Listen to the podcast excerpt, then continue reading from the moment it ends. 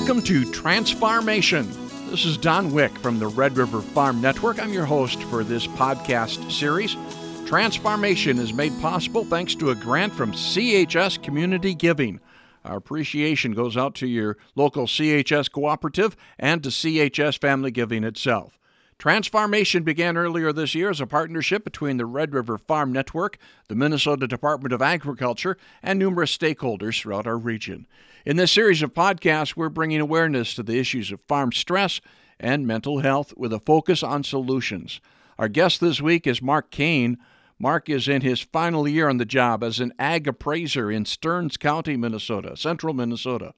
Mark, this is a second career for you. You actually started out uh, on the farm? Yep, right out of high school. Um, was set to go to college, and then the neighbor got sick, and we ended up buying his farm, and it came up to within uh, literally six inches of my dad's farmyard and machine shed. So uh, I kind of fell into farming by accident. What attracted you to, to the farm? Um, the love of the land, working with animals. So, tell me about your farming experience. So, how long did you Sure. farm? Uh, uh, Sure. Your Yep. thoughts there? Yeah, we started out in 1973 right out of school. The neighbor's farm was set up at a modest hog raising operation. Um, and uh, I kind of enjoyed working with hogs.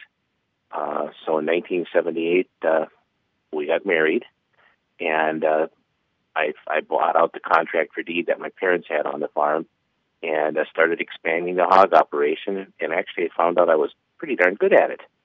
Um, we had good genetics, uh, good production. We expanded several times. We fair would have finished about uh, 2,500 hogs a year, which at that time was a fairly good sized farm. And uh, I got so good at it that uh, about 10 years later, about 1988, I was Minnesota Hog Farmer of the Year.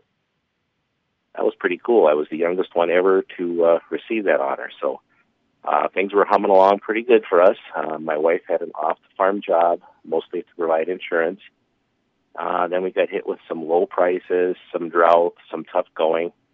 Uh, what kind of started us down the path to not farming anymore was uh, about 1992. Our oldest daughter developed severe scoliosis, which required spinal fusion surgery.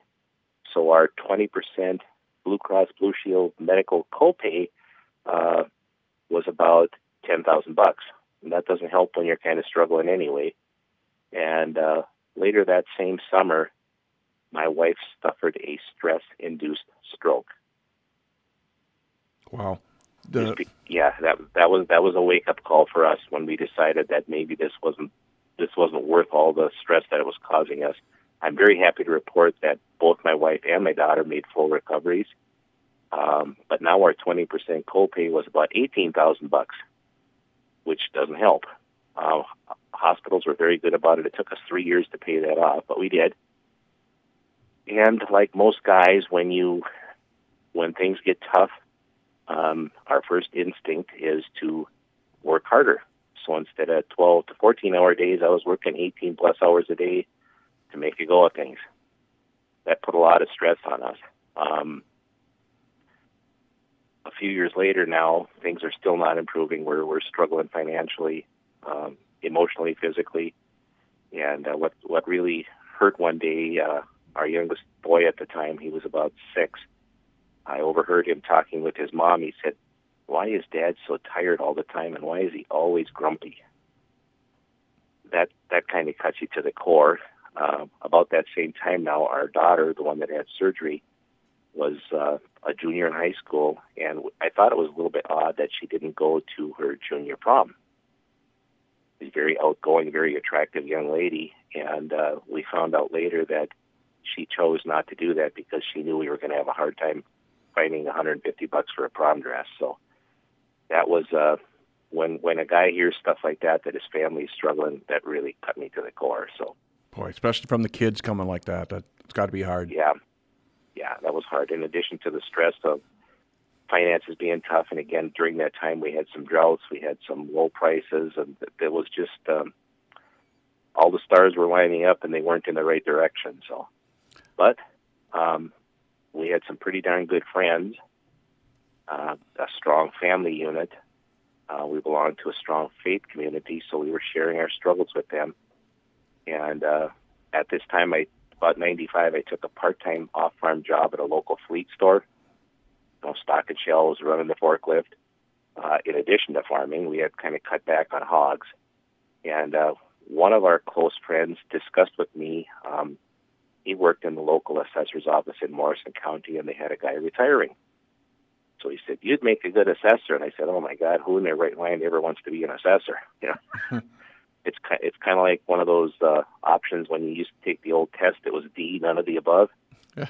But we we thought about it a lot, and um, we thought, well, I need to do something. So I began my second career as an ag appraiser. So tell me about that. How, have you enjoyed your time as an ag appraiser? Very much so. So during that time, it was about a three-year period. We completely phased out of hog production, and I found out I really, really enjoyed being an assessor. Um, I have pretty extensive agricultural background. We did a lot of construction ourselves. We built a lot of the buildings, so I was familiar with that. And I was still involved in agriculture, just in a different way, shape, or form. So we, we progressed on that path, and it took about five years to get the bills paid. We ended up selling about half of our land off to, to get out from under. And uh, now I'm on my way to being an ag appraiser. And uh, I really, really enjoy it. Um, I, I'm highly trained. I'm actually one of the leading ag appraisal instructors in the state of Minnesota. I teach ag appraisal classes. So I really enjoy it, and I'm very I like it. I'm very well respected at it, and it's provided a good good living for my family.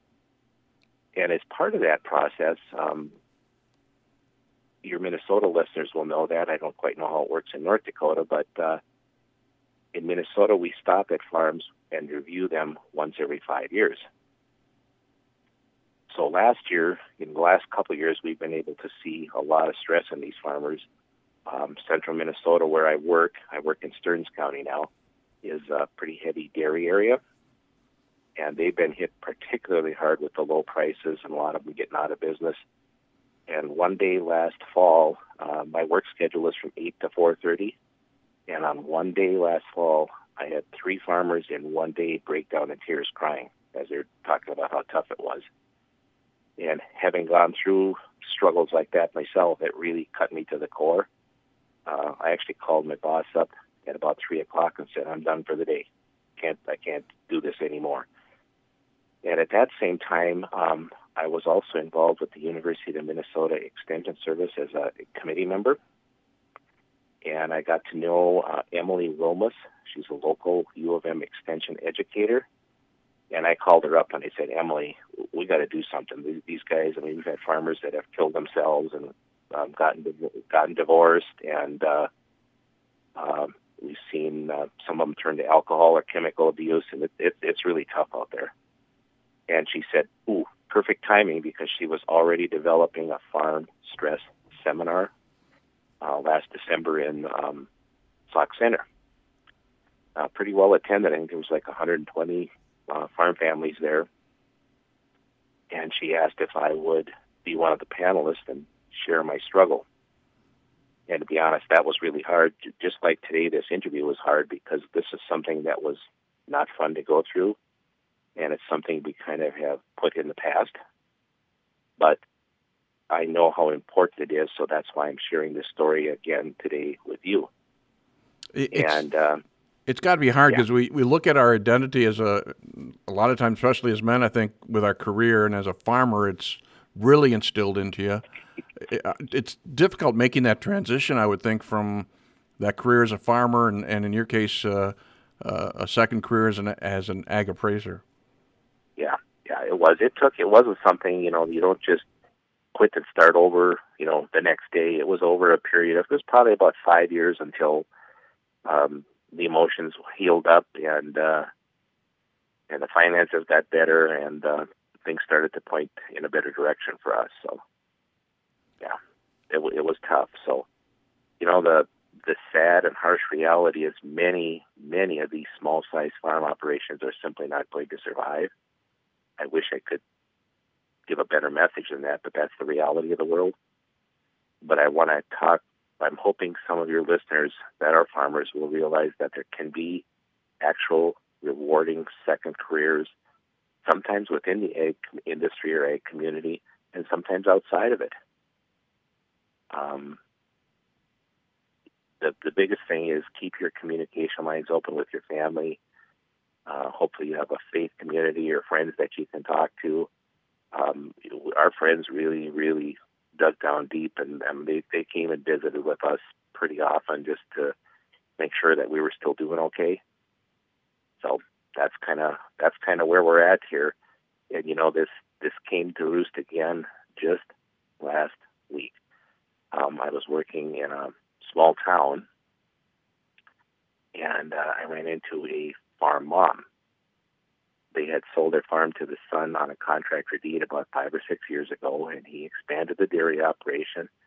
So we chatted a little bit. I said, "It's kind of tough going." Yeah, she said, "I don't know. My my son is working very, very hard. His wife works hard. Their kids are helping. My husband works there full time, you know, helping out on the farm. And she said, I kind of did some of the books. And she said, I actually ended up needing to take an off farm job because we reduced our payments to our son so he could survive. And now it affected our income. So I said, here I am in my mid 60s, uh, working part time in town to buy groceries. So it, yeah, it's probably it, more common than we think. It is. It is. And it's, a lot of times farms involve multiple generations. Um, and that, that complicates things further. I know when I was going through this stuff, my my dad and mom were very supportive. They were aware that you know if you need to do something, you need to do something. My biggest fear in this whole process was I I was a fourth generation farmer, and I needed to go visit my grandpa who was in the nursing home at the time. He was 96, and I needed to tell him that, Grandpa, I'm not going to be farming anymore. And I, I dreaded that more than anything else involved with this. And uh, so I shared that with him, and he was telling me all the struggles that him and Grandma had gone through, the depression and the, the dust bowl eras and the grasshoppers and all this other stuff. And, and he, he knew I was struggling with it, and he just he finally looked at me and he said, Mark, if your horse is dead, get off of it. It's not going to get you to town. So the thing I dreaded the most was actually the easiest thing. So, oh, wow, kind of gives yeah. me shivers. It. Uh... Yeah. yeah, that was a it was a struggle. I, I you know, it was definitely to date. I mean, I don't know what what lies ahead of me in life, but this was definitely the most challenging, darkest, hardest thing that I've ever gone through, and I don't wish it on anybody. But the reality is, I know there's a lot of people out there struggling, and uh, I just want to give them hope that uh, you need to feed your family, you need to take care of yourself, and sometimes that means making a change in your in your career path, your chosen vocation, and uh, it's hard, but there there is life out there besides farming. Most farmers tend to tell sell themselves short. Um, they've got an incredible work ethic.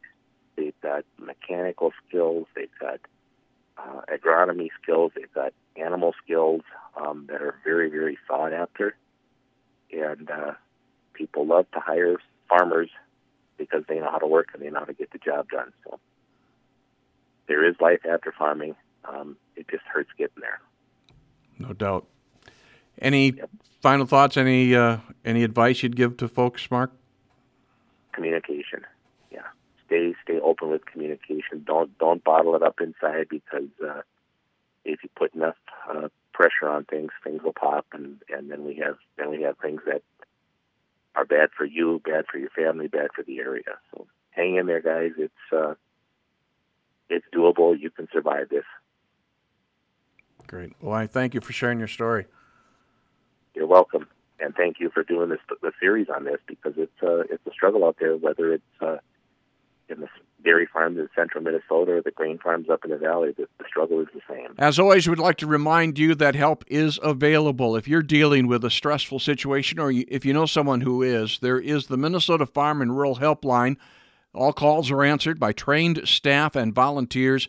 That helpline number is 833 600 2670. And you can also visit minnesotafarmstress.com. You can find those links on the Red River Farm Network website, rrfn.com forward slash transfarmation. This project is funded by CHS Community Giving. Transfarmation is a partnership as well between the Red River Farm Network and the Minnesota Department of Agriculture. There are numerous stakeholders in this project as well, including Ag Country Farm Credit Services, Prairie St. John's, and the North Dakota Soybean Council. Until next time, I'm Don Wick.